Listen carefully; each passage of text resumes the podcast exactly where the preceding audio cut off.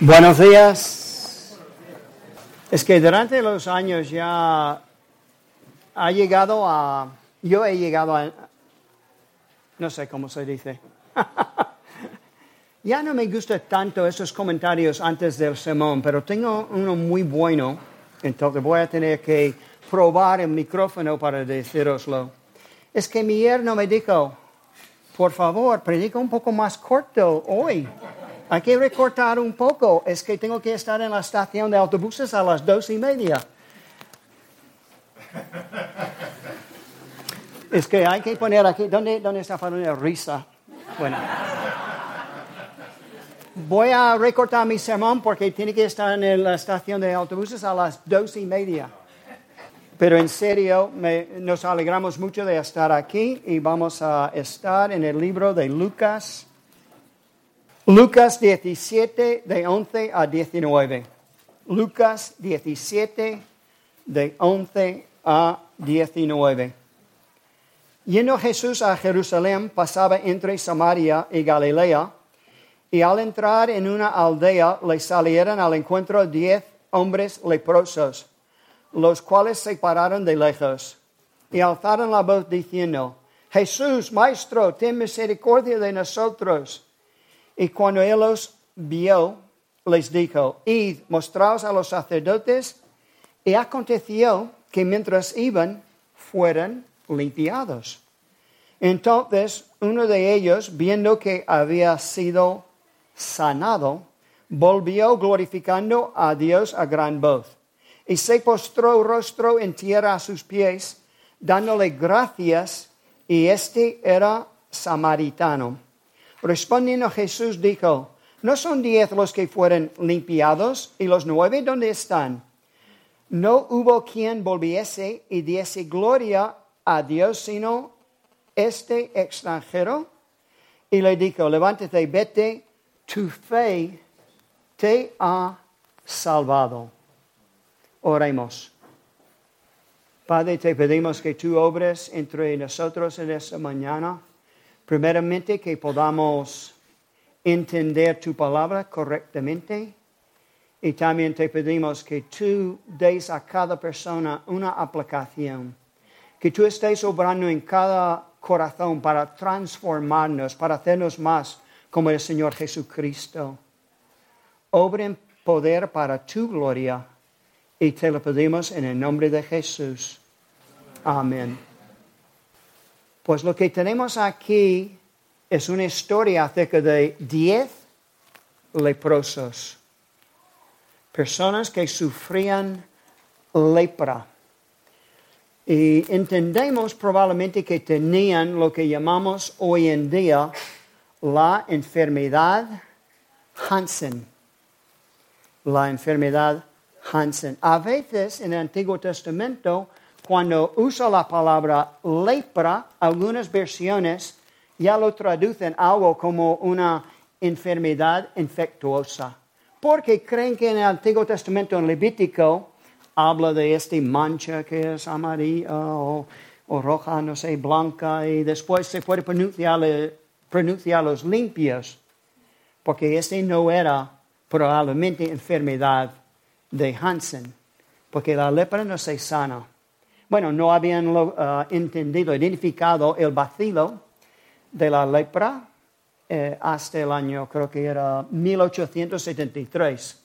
Entonces, hoy en día, en el siglo XX, tenemos la capacidad de curar, de atacar este vacilo, esta bacteria, y uh, sanar a la gente. Pero sabemos un poco lo típico, ¿no? Que hemos oído en una historia de un misionero en un tribu en Indonesia o en África y se cae la comida en el fuego y ¿qué hace la persona que sufre de esta enfermedad? Mete la mano, porque una parte de esta enfermedad es que pierden la sensación en la piel y las personas no sienten dolor. Entonces, creo que incluso había un debate que estaba leyendo en Wikipedia, un debate en algún año si la lepra ¿Eran solamente las heridas que se producían por la falta de sensación o no. Pero creo que hoy en día han decidido, pero no soy médico, no estoy seguro, han decidido que aunque la persona no hiciera daño, también habría muchas um, cosas que, que desfigurar a la persona. Y a lo mejor habéis visto una foto, ¿no? Con una persona con la lepra, con a veces, o los dedos pueden como uh, uh, se juntan o, o, se puede caer uno, la cara ya se distorsiona la forma de la cara. Tiene una voz muy diferente también en la enfermedad de Hansen. Y también vemos uh, cómo tratamos o, algunas normas en cuanto a la lepra en el Antiguo Testamento. En Levítico 13 dice, y el leproso en quien hubiere llaga llevará vestidos rascados y su cabeza descubierta, y embozado pregonará. Inmundo, inmundo, todo el tiempo que la llaga estuviere en él, será inmundo, estará impuro y habitará solo fuera del campamento, será su morada. Entonces, si es ese tipo de lepra, nunca se sanaba, entonces tenían que vivir apartados del pueblo, del resto de la gente. Ah, y claro, quizás estamos aquí con ese de Levítico, pues seguramente tenía valor como ah, un valor Uh, simbólico, un valor en cuanto a la ley ceremonial, pero también esta práctica hubiera tenido un valor sanitario, porque también uh, practicando esto de apartar a la gente, pobrecitas, las personas pobrecitas, pues, pero hubiera protegido al resto de la gente de, de contraer la lepra. Pero vemos 10 personas aquí que sufrían probablemente la enfermedad de, Hansen, eh, este tipo de lepra. Y entonces serían 10 personas desesperadas. Acuden a Jesús, el gran sanador. ¿Y a cuántos de ellos eh, les sanó Jesús? ¿A cuántos? A 10. Pero uno dio la vuelta. Uno se volvió a Jesús. Entonces vamos a comenzar con analizar tres razones, tres razones que podemos ver en este texto por las que este uno eh, se volvió a Jesús. Y después vamos a tener otra observación al final. Es muy curioso, estas tres cosas corresponde bastante bien con tres verdades que, hablamos mucho acerca, del cristianismo. Bueno, vais a verlo. No sé si me estoy explicando, pero son tres cosas que decimos mucho. Incluso uno o dos de ellos podrían casi ser tópicos. Bueno, nosotros, claro, no son tópicos y son verdades, pero, pero son esas tres cosas que decimos mucho. Ahora, vamos a verlas. La primera razón por la que el leproso vuelve a Cristo es para darle gloria. ¿Lo veis ahí, no? Que uno de ellos, viendo que había sido sanado, volvió glorificando a Dios a gran voz, glorificando a Dios. Y en versículo 18, no hubo quien volviese y diese gloria a Dios? Entonces hay uno que vuelve a Jesús para darle gloria. ¿Habrá, uh, ¿Habréis tenido un sermón este año pasado sobre Soli Deo Gloria? No. Bueno, bueno. En muchas de las iglesias, por el 500 aniversario de la Reforma, han hablado de la gloria de Dios de la gloria de Dios. ¿Qué es? Ah, literalmente creo en el hebreo que gloria es lo que pesa, lo que pesa, lo más importante que es Dios. Y por eso le damos a Dios la gloria y reconocemos que Él es el que más importancia tiene. Él es el que tiene la gloria. Él es el que tiene el peso. Y también a veces hemos oído esta ah, cosa, viene de una confesión de fe, que dice cuál es la finalidad principal de la existencia del hombre.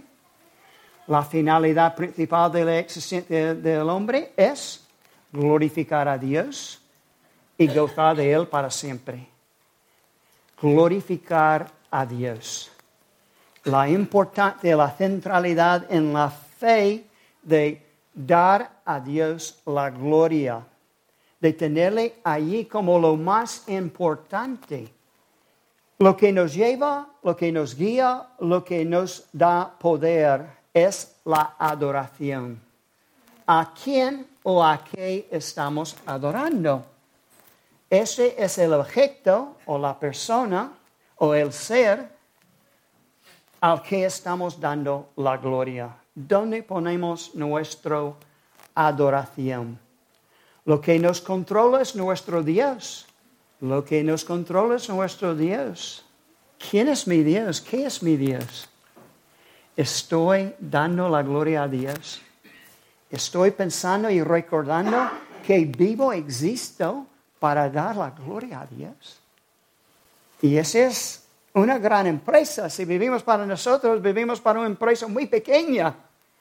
Y si vivimos para la gloria de Dios, estamos viviendo para el ser más glorioso, más grande, más perfecto que hay, a Dios vivo y verdadero. Cuando yo era pequeño, no sé cuántos años tenía, yo preguntaba a mi madre, ¿de dónde viene la tierra? ¿De, dónde venimos? Y ella decía, pues Dios nos ha creado, aunque no era, no era creyente verdadero, quizás se convirtió en, los últimos meses de su vida. Pero siempre me decía eso, Dios ha, creado. Y yo le pregunto, otra pregunta que le preguntaba, ¿y por qué nací en Carolina del Sur? Y perdono, pero no tengo tanto orgullo de, ser de Estados Unidos. Pero, pero te estaba escuchando. Está bien decirlo. No me parece mal. ¿Por qué tú naciste aquí? ¿Cuántos de vosotros nacisteis en España? Solamente ¿Y cuántos de vosotros nacisteis en otro país? ¡Wow! Gloria a Dios. ¿Y sabes por qué naciste donde naciste? Para la gloria de Dios, de alguna manera u otra. Y si tú has llegado a este punto glorioso como este camión, que has reconocido que uno tomó tu lugar en la cruz, claro, has nacido de nuevo para vivir para la gloria de Dios. ¿Para qué estás aquí? ¿Para qué naciste en España o en Ecuador o en Suiza o y tú, jovencito, pobrecito, él, nació incluso en Nueva York. Él dice que es el último sitio que, um, adivinan. ¿Y alguno aquí, alguien ha nacido en Cataluña? Ese está muy bien también. ¿eh? Lo que no hemos decidido es exactamente qué categoría poner eso. ¿Para qué estás tú aquí en este universo? Para pensar de una manera filosófica. A lo mejor yo era un filósofo cuando era muy pequeño y no lo sabía. Pero lo, me preocupaba y recuerdo cuando finalmente era más, suficientemente grande para, para entender un poco el globo, yo siempre pensaba, ¿y por qué aquí? ¿Y por qué aquí? Pero puedo deciros la razón por la que eh, tú estás aquí en el universo para vivir para Dios.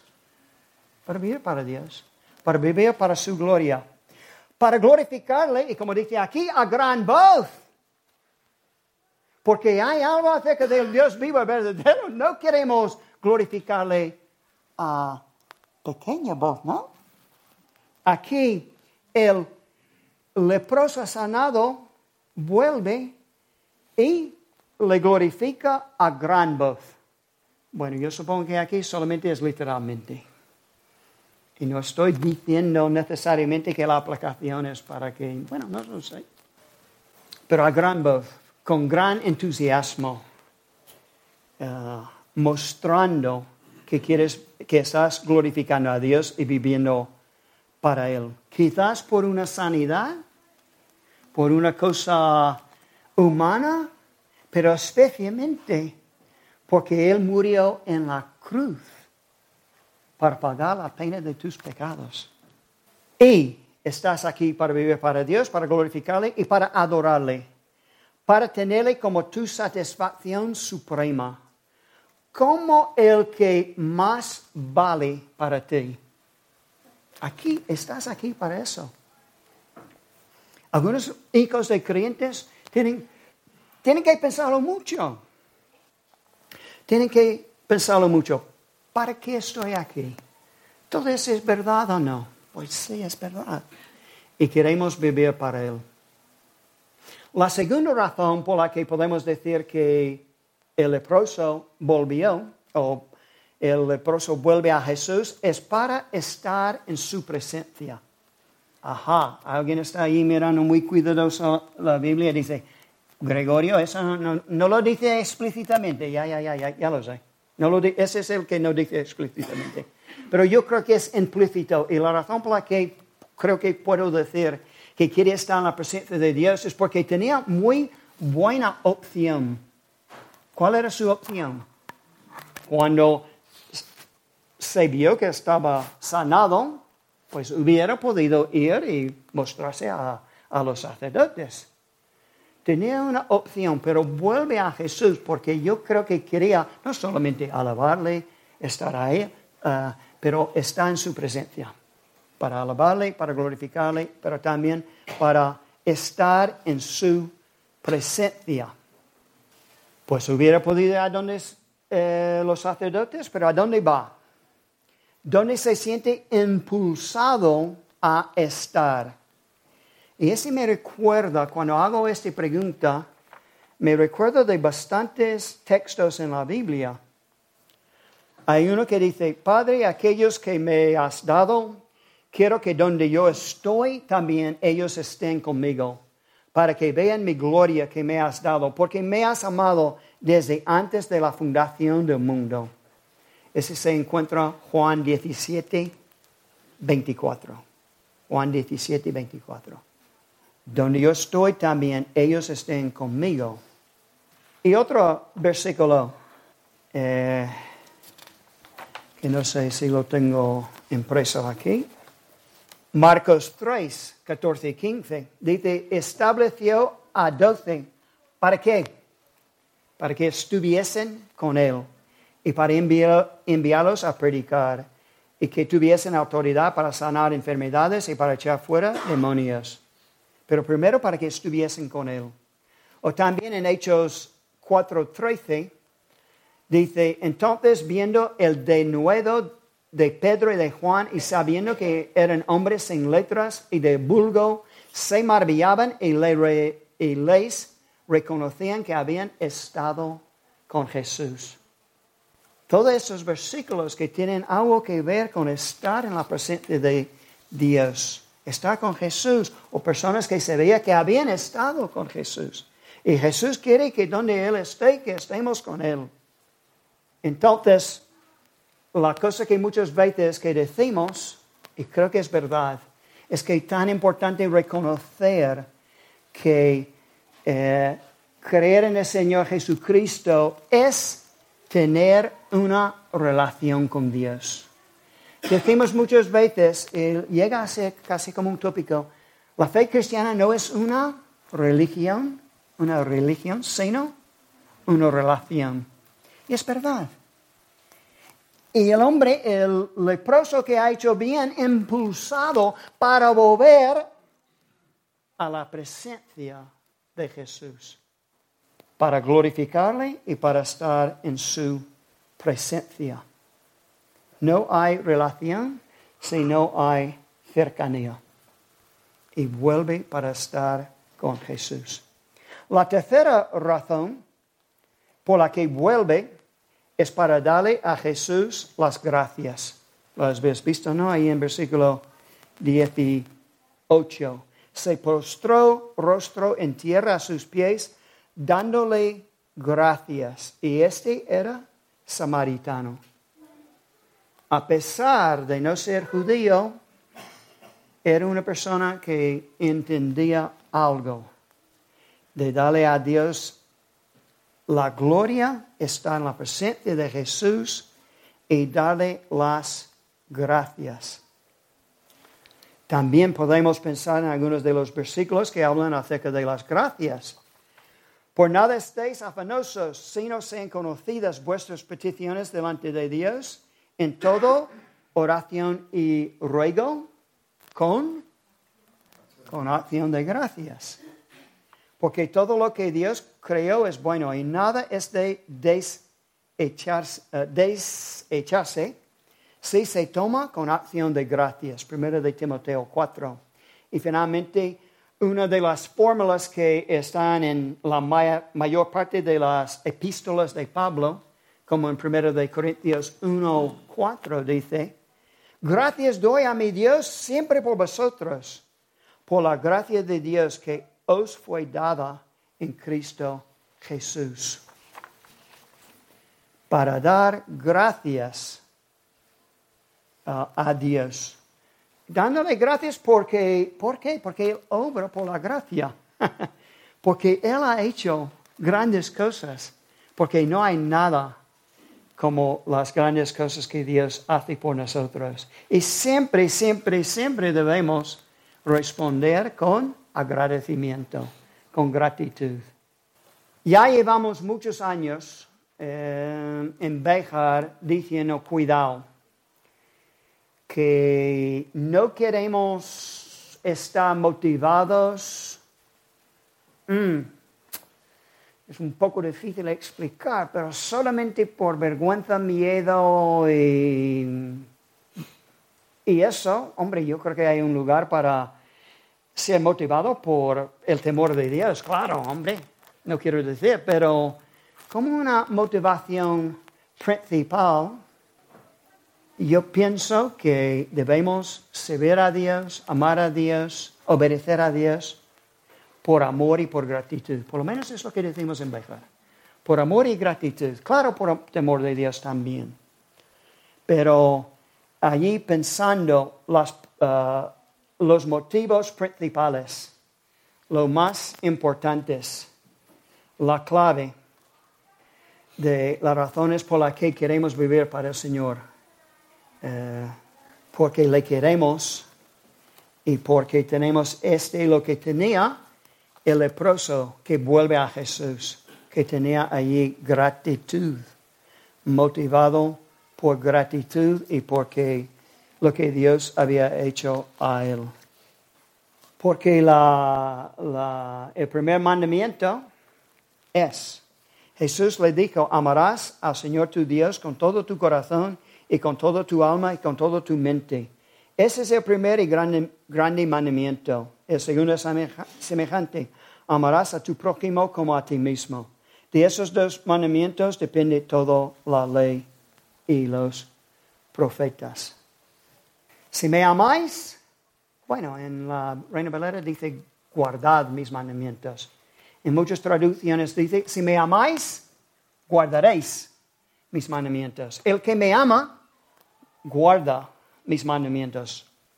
Mm, Juan 14, 15, 14 y 21. La centralidad, la importancia del amor y de la gratitud en vivir para Él. Yo no sé, yo estoy aquí, es que tengo miedo de intentar meterme en una ilustración muy complicada porque... Pero hay uno, hay uno que puedo compartir y que creo que no me voy a meter la pata. Eh, hace algunos años, ahí en Bejar, eh, decidieron que iban a tirar en la biblioteca todos los cassettes a la basura. Bueno, entonces decidieron a dar a los, los que predicamos nuestros sermones de los años catapum de la pera, o no sé cómo decirlo, eh, de hace muchos años. Bueno, yo todavía tengo un cassette en casa que funciona. No sé si decía así, pero es algo que me suena. Eh, entonces he escuchado de mis sermones de los años 90, por ahí. Y sabes, algunas, madre mía, qué legalista era. Siempre ahí intentando ah, poner suficiente presión de vergüenza. no oramos suficiente. Claro, nadie ora suficiente probablemente. Jesús sí, pero eh, no testificamos suficiente. Debemos estar avergonzados. Hombre, a lo mejor no lo he usado esas palabras. Pero ¿saben a qué motivación apelaba? Pero lo más dulce, lo más fantástico es apelar al amor, de, amor por Dios y a la gratitud. Creo yo. Porque la Biblia dice, eh, porque el amor de Cristo nos motiva, no, nos constriñe pensando eso. Que todo lo que dice, uno murió por todo y por eso todos murieron para los que viven, ya viven para Él, uh, que murió y resucitó por ellos.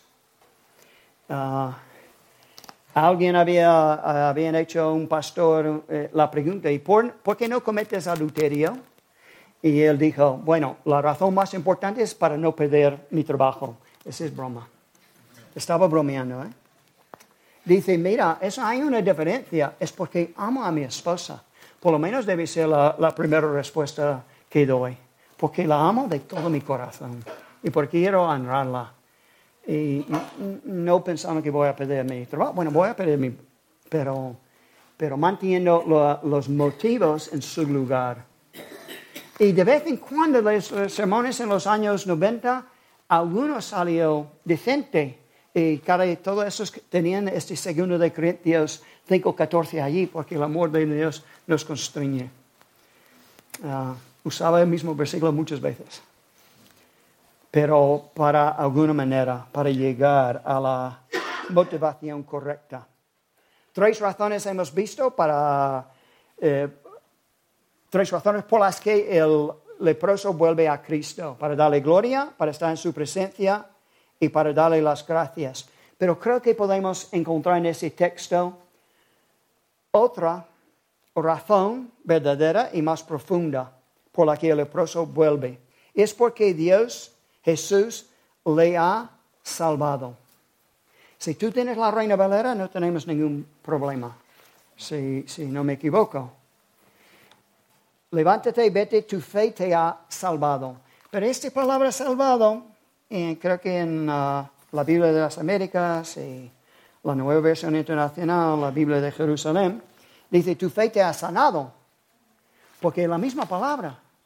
Bueno, no es la misma palabra necesariamente, pero la misma palabra puede significar las dos cosas, salvar o sanar. Depende un poco del contexto. Entonces los traductores allí tenían un problema de traducción bastante difícil. Pero lo que yo creo que podemos ver aquí es que lo que Jesús está diciendo es que tu fe te ha salvado. Y voy a daros las razones, voy a llegar eh, dentro de un momento.